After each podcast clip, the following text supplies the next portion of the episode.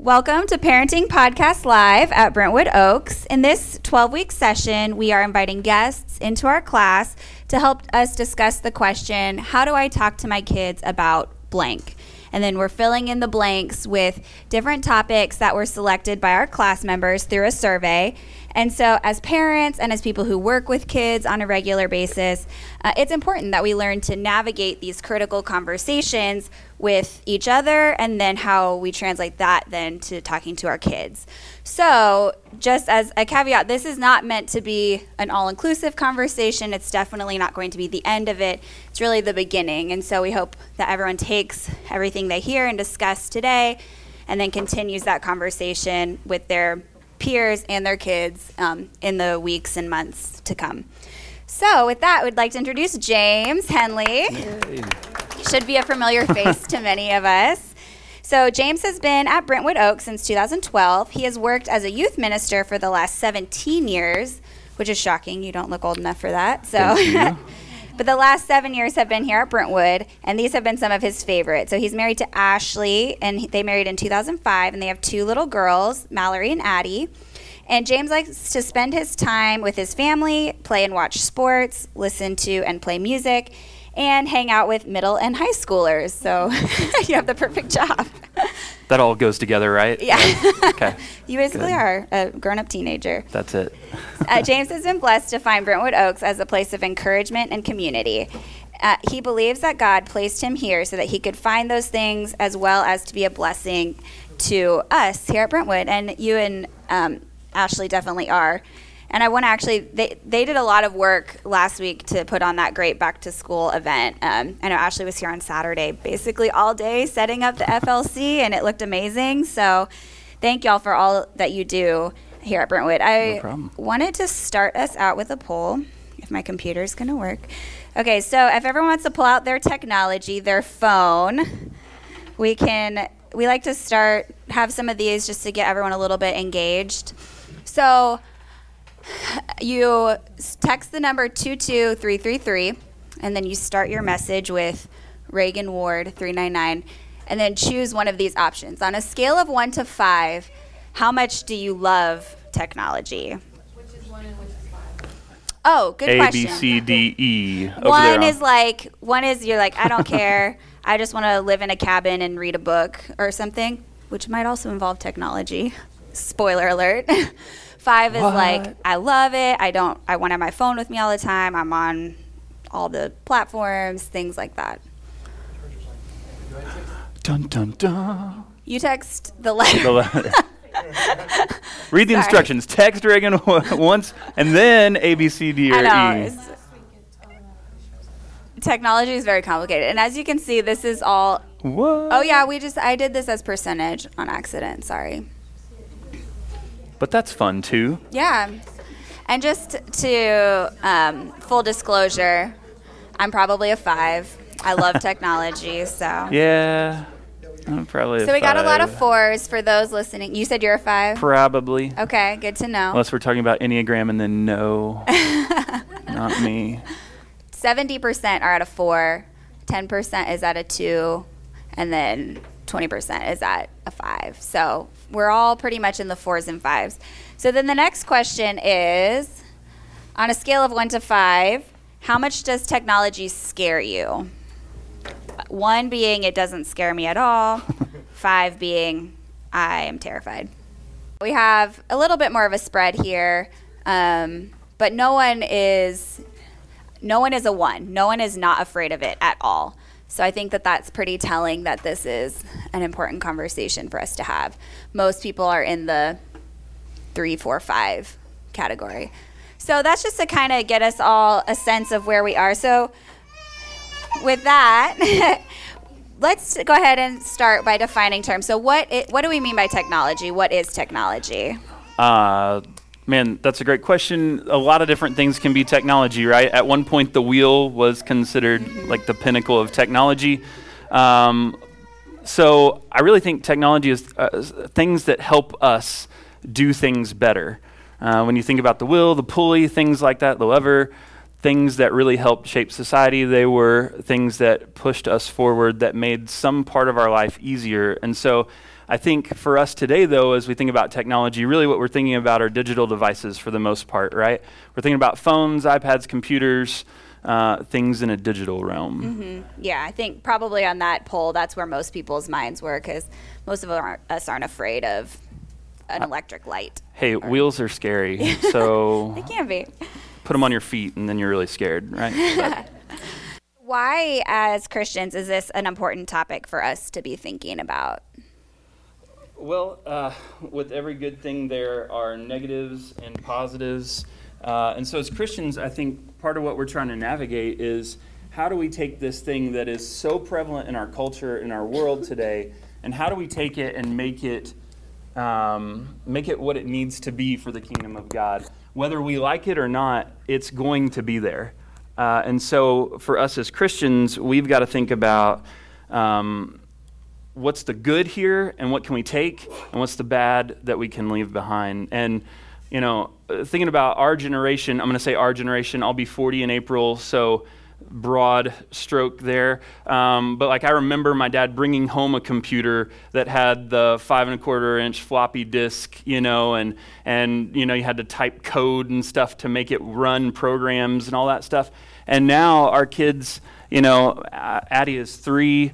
Um, she knows how to uh, turn on the Kindle or whatever and watch Omnom videos all day long, right? And so it, it's a different type of technology. Um, you had to have a certain level of skill set to use it before, whereas now, just about anybody can pick it up. It's super intuitive. And so, how do we teach our kids about that in a way that's uh, that they use it in a healthy and Christ-like manner? I don't know that we thought even you know 20 years ago when we had cell phones really start to make that entrance into society like what's the ramifications of this? Uh, we just saw it as hey i can make phone calls from my car or from anywhere i'm at and so if my car breaks down i've got something.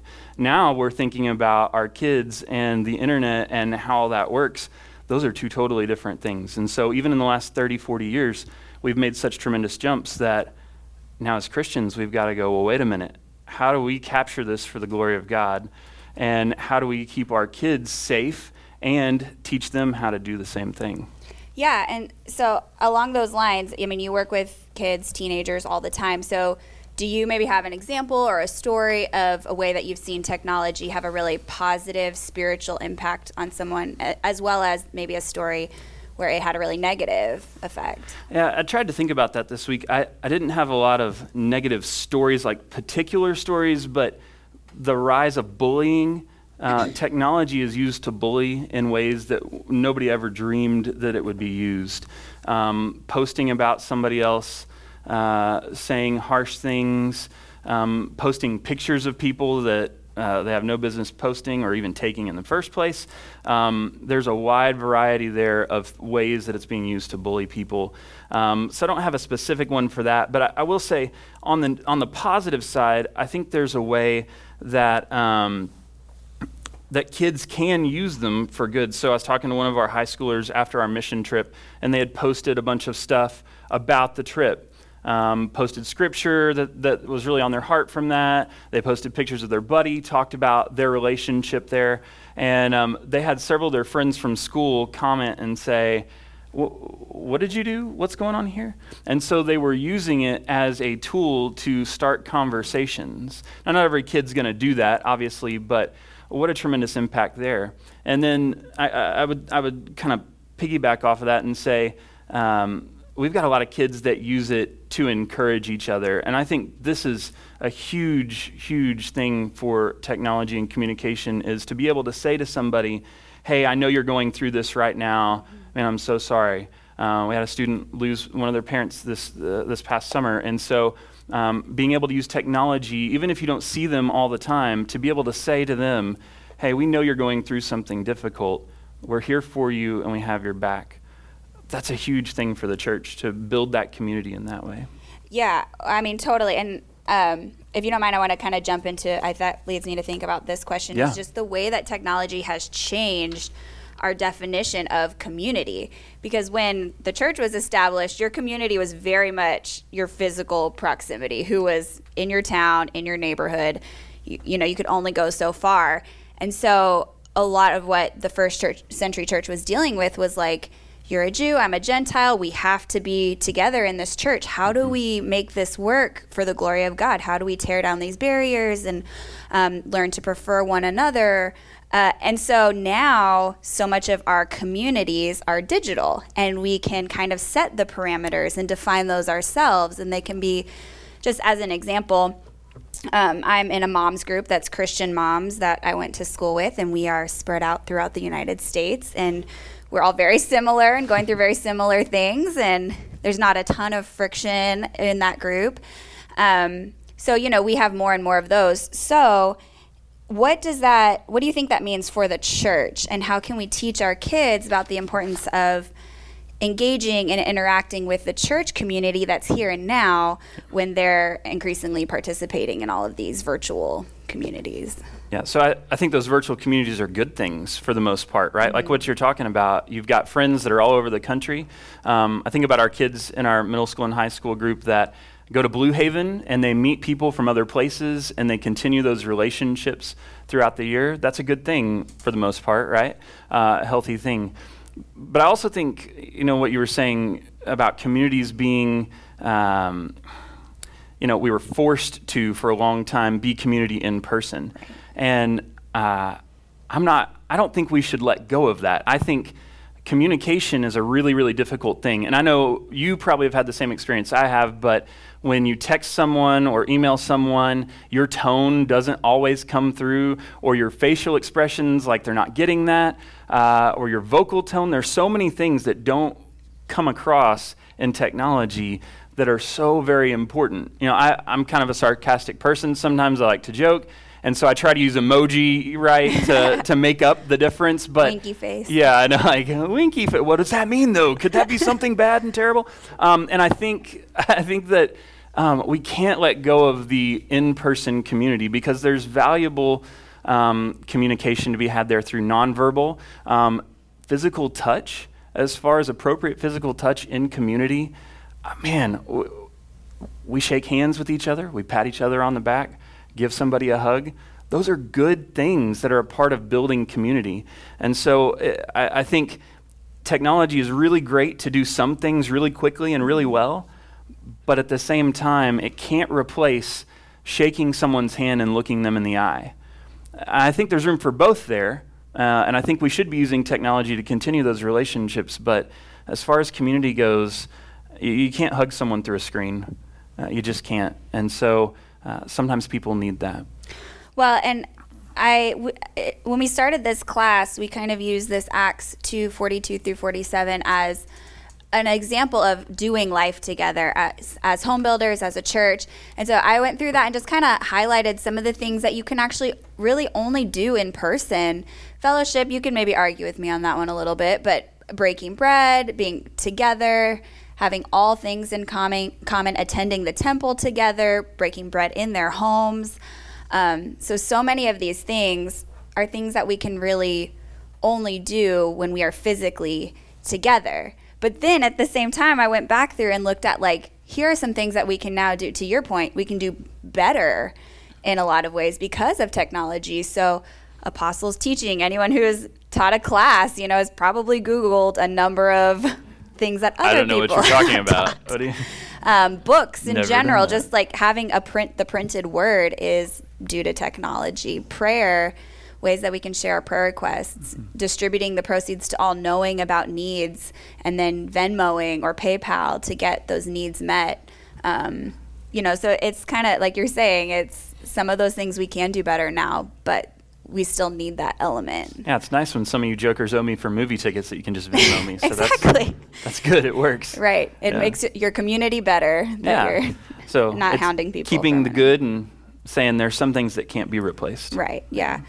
Um, so I just wanted to kind of open it up for a minute and see before we jump into some other questions if there's any questions in the room. Anything anyone else wanted to ask James? We'll have a chance later as well, but go for it. Question I have is I think our children or the next generation is going to feel this effect of needing constant affirmation. We have so many mm-hmm. more platforms that allow for affirmation and long for it versus the generation of our parents that in person you received affirmation, maybe over the phone. But how do we address that? That as a Christian, you need to be very aware and constantly affirming people as much as you can because people are hungry for this and seeking these platforms. Is that something like we talk about, or do we build them up in a way where they don't expect it? Mm-hmm. Yeah, I, I think. Don't look at me. hey, you're up here too at this table. Um, I thought this was a conversation, Reagan. You have all the answers, right? Uh, so I think I think about myself as a parent. Uh, I have an eight-year-old and a three-year-old, and they know already at that point, just like your kids do, that if I'm doing this, the chances of them being heard are much, much lower. And so I think when we talk about affirmation, obviously we do want to affirm our kids. It's a lot harder to do that when this is in our hand, right? And they know that and they pick up on it and they call you on it. I don't know if you've ever been called out by your kids, hmm. but you're doing something on your phone and then all of a sudden they're like, Dad, Dad, Dad, Dad, Dad. And you're like, oh, it like snaps you out of that trance. And so I think affirmation needs to continue with us realizing that even though these are wonderful, powerful devices that can do great things to help us in a lot of different ways, they are never going to help us affirm our children, ever. And I, I forget that. I forget that a lot, just like probably you do. And maybe that's the pendulum swing for us is that we went from nothing to having everything, and now we forget that sometimes it's okay to take it out of our pocket and turn it upside down and leave it alone. And so I think for us as parents, one of the challenges that we're facing with our kids is um, if they don't get our attention because we're giving it to our phone, they're going to find it somewhere else. And those affirmations are going to come from somewhere. And so, does that mean as they get into middle school and high school, that person they're dating, that their affirmations are going to come there? Uh, is it a teacher that's going to have maybe a positive or perhaps a negative influence on them? Um, we have tremendous power as parents to affirm our children and to keep them faithful. Uh, I was talking to these guys about a book that I read a few years ago called Sticky Faith. And one of the things they said that was the greatest indicator of a child's faith moving forward was the faith of their parents. Number one across the board. Now, it's not a silver bullet like, okay, if I'm faithful, my kids will be faithful, but it was at least two thirds of the kids who saw their parents being faithful Christians continued in the faith themselves. That's a huge number. And so when we think about technology and affirmation and the influence that you have, I think Facebook or Instagram or whatever game you're playing at this moment, man, we've all got to remember to put it in the back seat, put it on the charger, put it away. Um, I love the TechWise stuff that we were talking about for a while last year an hour a day, a day a week, a week a month. Is that right? Something week like a year. That? Week a year. Yeah, week a month. Wow, that'd be that'd be hard. And that's where we're at, right? So, I don't know. Affirmations, I think, come when we decide decide to do it. Uh, um, thank you, everyone, for questions. I'm going to continue to move on with the questions that I have here, and again, we'll open it back up before we close. Uh, but one question I have is about really the the Bible and how we deal with this issue of technology because the Bible was written in such a specific context and there was they could have no idea at the time. God knew, but the people writing it could not have known what was coming in the realm of technology. Um, so even though we consider it to be inspired and God breathed, there is there some sort of limitation to how the Bible can we use to address this? Is it outdated in some way, or is it useful when we're talking to our kids and to others about technology and the way we interact with it? Yeah, so uh, fun, fun question to answer. Um, I I think that at the time the issues they faced were different in some ways, but the principles are still the same. Mm. Uh, and so, looking at Scripture we always look at it through the lens of culture, right? We can't help it. So when we think about the issues that we face with technology and things of that nature, we're always going to read scripture and go, well, they didn't have that problem. No, but they had other problems that were prevalent in their culture at the same time. Uh, and so, really, it's the, the things that we take away from it. The, the, the principles remain the same. Uh, what was the other part of that? Sorry, I forgot the last part. Uh, just how can we? Is it relevant? Not yeah, relevant? is it outdated? Yeah, is and it limited? outdated if you if you claim that scripture is Outdated. outdated yeah outdated um, new version coming out um, then i think i think you've you've put scripture in a place where it doesn't need to be right um, it's either true or it isn't. Mm-hmm. and uh, and talking about not being relevant uh, i can't go there personally um, but i think I think really holding on to those principles and drawing those out. Um, do we serve created things or do we serve the Creator? Do we, uh, so there's a lot of different ways we can go with that and still find things that are helpful to us as parents. Mm-hmm. Yeah. And so when I was kind of researching for this class, one thing I realized or read about was how technology changes the way we think in so many different ways. So community being one of those. But another thing that's really interesting, and I'm sure we've all experienced this, is that it's actually changing the way we read and the way we consume content. So unlike I mean, we're finding it harder to read novels and things like that because now we scan for keywords, we search for links, we just grab the bits of information. Um, we're used to 120, 240 characters, whatever Twitter is. So, how can we teach our kids about read how to read the Bible and encourage Bible reading in a world where where the way we read is changing? Yeah, so um, quick poll, show of hands. Who reads um, digital books? Digital books exclusively? Okay, who likes paper? Like put it, okay. Um, Bible, talk to me about Bible. Who uses their phone as their Bible? Whoa, who, re- who like brings it? Okay, me and like four people, cool. Um, so the reason I asked that is, uh, so I guess a couple of years ago, three or four years ago now, um, we noticed in our middle school and high school classes that if a kid had their phone using the Bible, chances are they honestly started that way, but by the end of class, they were not in the Bible, right? And so we decided to give every sixth grader their senior Bible, so every kid that enters the door has access to a paper Bible. I love technology, but I can't stand reading the I don't know how y'all read the Bible on your phone. So this is like the old man like get off my lawn type thing for me. but there's something about holding and opening and seeing on the page and my underlines and the notes that I wrote and going, okay, that's what I was thinking there. And I think spatially it's important. I know we uh, there, there's good stuff about technology, so I don't want to bash it too hard. But I think especially with scripture, you know, for me, I, I think about where something's at on a page. I can't do that on my phone. Now I use my phone to search. Like if, if I'm looking for a scripture and I know the scripture and like the words are coming to me, I'll search for it to go, now where was that again?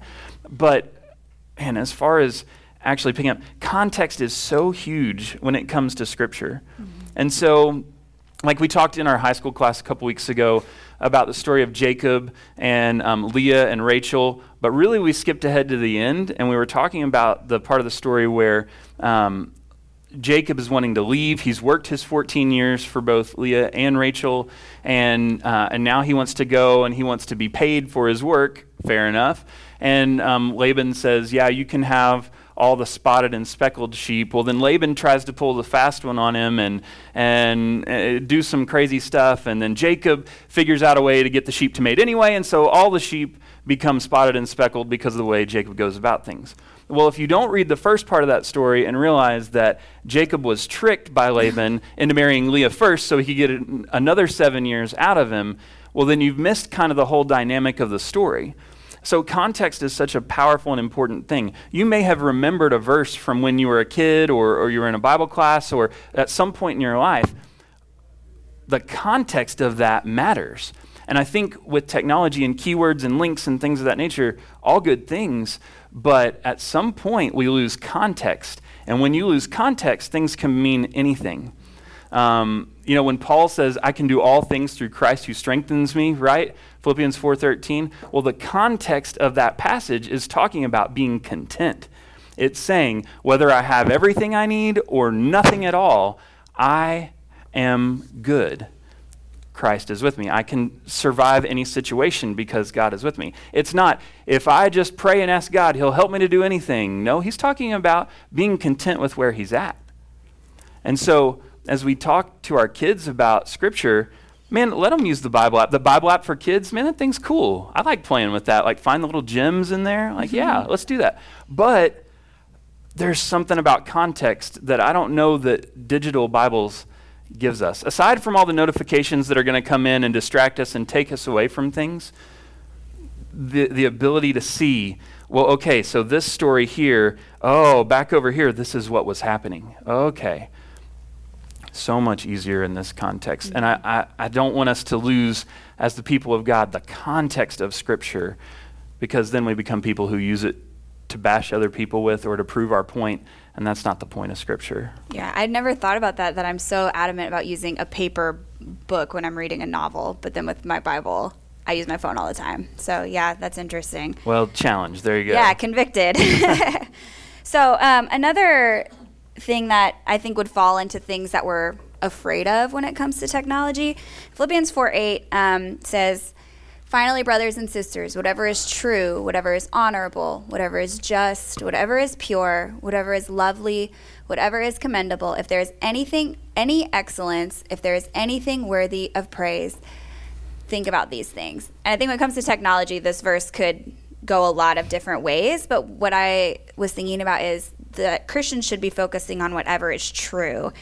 And we know there is so much false information on the internet, and that's dangerous for us, that's dangerous for our kids. So, how do we teach our kids to really think critically about the things that they're seeing on the internet and social media um, and really focus on whatever is true? Wait, you mean there are things on the internet that aren't true? what? Fake news? I've never heard of this concept before. Um, so, uh, I think so that's a bigger question too. It's not just how do we get our kids to look at scripture in that light, but how do we as far as culture and technology, how do we weigh and so we're really teaching our kids to think critically, but I think as Christians our task is to teach our kids to think critically through the lens of of God. And so um, my friend Keith Stanglin taught for, for me this last spring with high schoolers, and he said, Here's kind of the order as we think about the ways to think through things. Did he already do this with you guys? That's oh, okay. man. That's all right, sorry. he did talk about that last week, but no, please, if anyone was I mean, here. I think that's true. I yeah. think as we look at scripture, we look at church uh, tradition, as we look at uh, reason, yeah. there we go, and experience, like helping our kids walk through that, we don't slow down long enough to actually think through a lot of those things. Mm-hmm. So when you see that headline on Facebook and you go, oh my goodness, could that be true? And you click it, they're like, ha ha, we've won. Um, but do, do we stop long enough to go, okay, is this true? Is this right? And so I think for us, not only is it the lens that we look at it through, but taking the time to stop long enough to go, mm-hmm. now wait a minute, is that really true? What does Scripture tell me about that? What has the church said for a long time about that? What, what's logic? What, what logic works here, and and what do I know to be true? Um, if we stop long enough to actually think about that, I think that those are the things that we need to be teaching our kids. Stop long enough to think. Stop long enough to compare it and run through this this lens and filter. Not everything needs to be run run through that, right? But as we talk about things of ethics and uh, what's true, what's not, I think yeah. it's important to slow down. Well, and that's Amanda brought up last week that she often introduces questions to her kids that they're not asking. So I think that's a great point about like when we are reading these things, talking through our thought process and asking the questions that maybe our kids aren't asking and letting them hear us work through it because we're still working through so many of these things. Yeah, absolutely. So, um, any other questions for James before we have a we have about 10 minutes left, so I want to make sure that if anyone has any thoughts, it doesn't have to be a question, could be a comment. You guys' well. class lasts so much longer than mine, so. James, I wanted to ask you um, so at school last week, we also were talking about communication, and phones came up, and kids, the kids reacted when we, I said, like, have phones ever interrupted a conversation, uh, whether it's like you're playing on a phone or your parents are playing on a phone. And when I said, oh, your parents are playing on their phone, everybody was like, uh, or they were looking at their phone for an email or whatever. So it was a big response from the kids. Mm-hmm. So what boundaries, have you found any like successful boundaries for you as mm-hmm. a parent? Um, just some practical things in terms of like, I come home at five to seven, I put it, or what, what, what has worked for you or have you done anything? Yeah. I am not perfect. I am not perfect. Um, yesterday, I played a game for like two hours on my phone in the morning, so I don't want to be a hypocrite here. Um, my kids were watching a show. It's fine. It's totally fine. Saturday. Why would it's Saturday, man? It's Saturday. Um, I, I've heard that reaction from kids over and over. I, I had a kid tell me, I won't tell you who it was, obviously, but I had a kid tell me that they know they won't have a real conversation with their mom, or that their mom won't hear them if they have their phone in their hand. And so uh, I know, like, if you have an iPhone, there's that screen time thing that you can look. All of you are like, mm-hmm. yeah, my my report came in. We're not going to talk about that this morning, um, but. Uh, and a lot of us use our phones for business, right? Uh, a lot of us use our phones to do that type of thing. But at the same time, you can set limits for yourself. You can set limits for days. Um, I should probably do that um, for Saturday mornings. Um, but I think just being co- cognizant of, I need to do something about this before it gets to the point where my kids disregard my presence when I'm on that device. Uh, what a powerful thing that that a rectangle can do. You know, we talk all the powerful things it does. It alienates us from our kids if we're not careful, and so. Like, yeah, 'cause it, it matters like us thinking about like, like these are all the dangers, but then when kids say the reality and the real thing, hmm like and it shouldn't be something that we feel guilty about, or but we shouldn't be thinking about it. I, I don't think guilt's a bad thing in that context, right? Like, I should feel guilty that yesterday I played a game on my phone instead of hanging with my kids, right? I should feel bad about that. And I think guilt is a powerful thing, not in a negative way, but in a positive way to help us see where it is we are and where we need to be. And so, you know, when that screen time report comes in and you go, How many hours? I don't know. Maybe that's your sign to say, I gotta, I gotta put a limit on this app. I gotta put a limit on how long I can do this, that, or the other. I just say, don't you think that, like, with our kids too, if our kids, if their face is in their phone and we're trying to get their attention, we're probably not as polite about getting their attention. I don't ever know what you mean. Like, if, if my daughter's not responding, it's like, you need to respond or you're getting in trouble, you know what I mean? yeah. They don't have the same response to us, but we don't really mirror that. Correct. Yeah, absolutely. I um, was gonna ask, have you seen it, so, um, have you seen a trend in lack of Bible knowledge from the kids coming into middle school, high school? And if so, do you think that is because of technology, because they're not in the word in a physical Bible? That's a good question. I don't know that I have any. I don't have any hard data for sure. Um, I will say it's the choice, right? And so um, we, t- we didn't talk about FOMO today, but the fear of missing out is a very powerful thing in our culture that we experience as well as our kids. But you know, when there are a hundred options of things that you can do, well, what am I going to miss out on? Are my friends all playing Fortnite? Nobody plays Fortnite anymore, but thank goodness. Like, glad that's over. But like, maybe they do. Maybe I don't know. Um, but like am i going to miss out on what's happening with my friends and if so that's the choice i'm going to make over doing other things and so i i would say that's probably at work as far as um, if there is a drop off there i would guess that would be the reason for it not Do you think it's because they're, I guess what I meant was like, whether they're using the Bible on the phone or paper Bible, do you? have you seen it? yeah i, I don't I, there's no i don't know that i've seen a trend either way on that um, i will say the kids that seem to know bible better are the ones that have made choices um, it's not private school kids over public school kids uh, there's no there's no delineators there it's just the kids that decide whether they go to blue haven or they go to tulsa or something like that and they make that decision like i know i need to be in the word you can see the difference when they come back from those things that it's made a difference in the real world with them.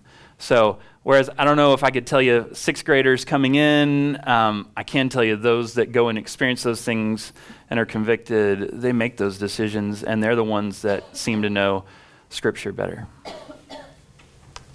Katie, you had a question? I just wanted to just plug the book that you mentioned earlier, uh, Tech Wise. um, we had a class a year ago with uh, uh, Jackie and uh, Charlie, and it's a really small book, um, but it's really, really good for young um, parents of young kids coming up. I mean, our kids were kind of right on the cusp, and we try, it's very practical, uh, but it's very much um, relational based first. It's, it's very much like you have to build those relationships with your kids. You have to make uh, relationships and community important in your family. And then from there, you can set these parameters, you know, um, on how to, to deal with technology. You know, it gives very practical um, suggestions on how to use technology and how to limit it and how to put it in its proper place so that um, you're keeping relationships. And it's a very easy read, so I would recommend it. We had several people in the class that were, had kids a few years older than us, and they had conversations and they didn't go so well, you know, because their kids are already, they're trying to take back, cut work backwards, and it's so much easier working forwards the younger Mhm. kids are. If you start some of the kind of suggestions that he makes in the book um, on how to use it earlier, I think it makes a huge difference. Uh, We had, we had a little pushback, and we haven't been really consistent necessarily with all of them, but um, we had a lot less than teenage kids, and I'm sure young- the younger the better, so. I would say Yeah. that was a- That's a great resource if you're looking for a way to, to put limits on yourself and your family and how to, how to balance that. Absolutely. Um, and just talking from sort of where Mallory and I are coming from in our profession, um, in working with children with disabilities or, um, tr- I have children in middle school who truly have addictions. And it, it all started really with their addiction to technology, when you sort of unravel it with parents. And like their behavior started to change around sixth grade, and it, it was the introduction of technology. And it's a very dangerous, wide open world out there. And without tons and tons of supervision, it's just so easy for them to get off track. And but my biggest plug is there's so much research out there, and I'm guilty of it, of um, exposing young brains that are still developing to this instant gratification that they receive from technology, and it truly does damage their brain. Like we're truly seeing that their the wiring that needs to happen in their frontal lobe is not happening properly, which is why they have no impulse control. They need instant gratification. You know, there, there's, and they have no patience, you know, and it's because they're expecting to receive that same sort of immediate stimuli and response that they get from technology. And so it's causing struggling readers, it's causing just struggling social skills. And I have just sort of an anecdotal experience from a parent, they're um, an Indian family, and their kiddo met criteria for autism, and we were, he was in a program for autism, and they decided they would remove all technology from the child. So before it was like, give him the iPad, he won't throw his fit. And over just a year and a half, he was a completely different child. Like, we dismissed him, he no longer had speech and language issues, he no longer had those, um, you know, huge fits. I mean, it was, no, he didn't meet criteria anymore for autism. He was an odd duck, but, you know, a lot of us are. Um, but it was, it was that substantial, and the parents, now the parents are going to other parents saying like, just don't, don't stick a device in front of them. Yeah. That's my plug. I, I think our laziness as parents doesn't help our kids. And whether that means us being lazy and saying, I'm just going to veg out here for a few minutes and then an hour and a half goes by, um, or us saying, I don't want to hear, I don't want to fight that fight today and just give them whatever they're looking for. That laziness doesn't pays off, pay off at all, ever. And it's hard to do the right thing all the time. Uh, so don't beat yourself up if you're you as a parent. Just go here, you go, kid. Um, but think a little bit more. Like we all got to be people who think a little bit more about what it is we're doing, what it is we're giving our kids. It has a lasting impact. So thank you for sharing that story. One thing I hadn't thought of that Brandon and Reagan do is they you thank your Alexa um, because your kids listen to the way you talk to her and demand set me a timer, play me this music, you know, these different things that I hadn't even thought about the way we talk to this robot servant of ours and we're to teach our kids to speak to people who serve us. And that hadn't even entered my thought process until we did that. And we were like, oh, well, we better change our name to computer before we have kids.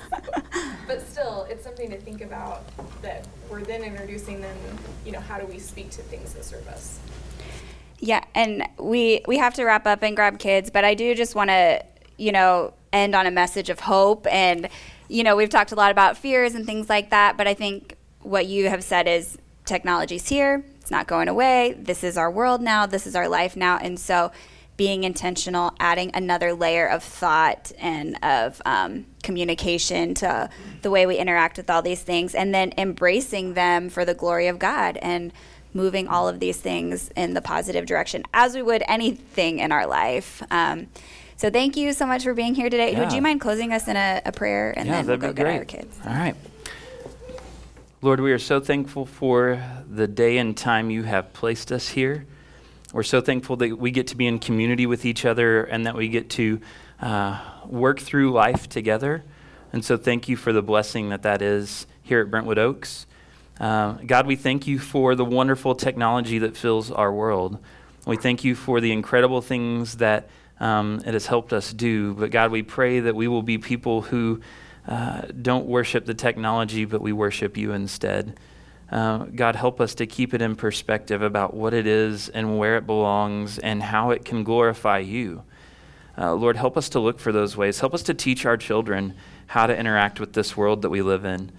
Um, help us to be strong as parents. We're all so tired all the time, no matter the circumstance.